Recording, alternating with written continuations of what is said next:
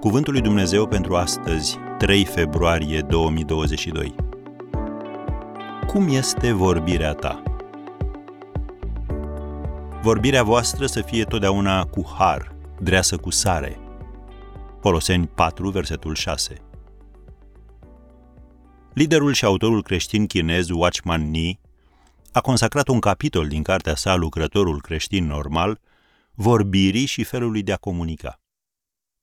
Din cauza vorbirii fără perdea, eficiența multor lucrători creștini este serios afectată. În loc să fie instrumente puternice în slujba Domnului, lucrarea lor are un impact mic din cauza scurgerii constante de putere din viața lor prin vorbirea neatentă, scria Nee. Apostolul Pavel scria și el la rândul său, vorbirea voastră să fie totdeauna cu har, dreasă cu sare. Asta înseamnă că atunci când vorbești, asigură-te că ceea ce spui e de bun gust. Și privirea de pe chipul tău și tonul vocii tale pot determina modul în care o persoană primește sau respinge ceea ce spui.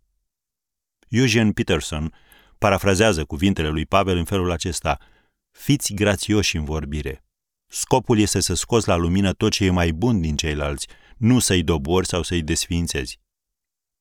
Și tot Pavel scria în Efeseni 4, versetul 29, niciun cuvânt stricat să nu vă iasă din gură, ci unul bun pentru zidire, după cum e nevoie, ca să dea har celor ce-l aud.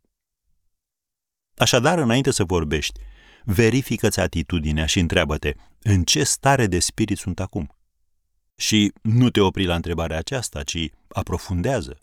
Întreabă-te și ceea ce urmează să spun va ajuta sau va răni, va clarifica sau va aduce confuzie, mă va face să mă simt mai bine sau va face ca celălalt să se simtă mai bine.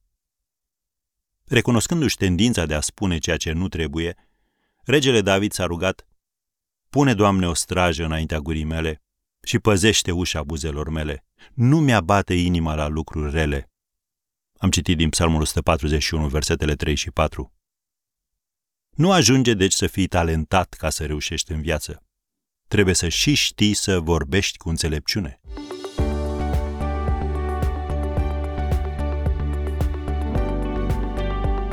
Ați ascultat Cuvântul lui Dumnezeu pentru astăzi, rubrica realizată în colaborare cu Fundația SER România.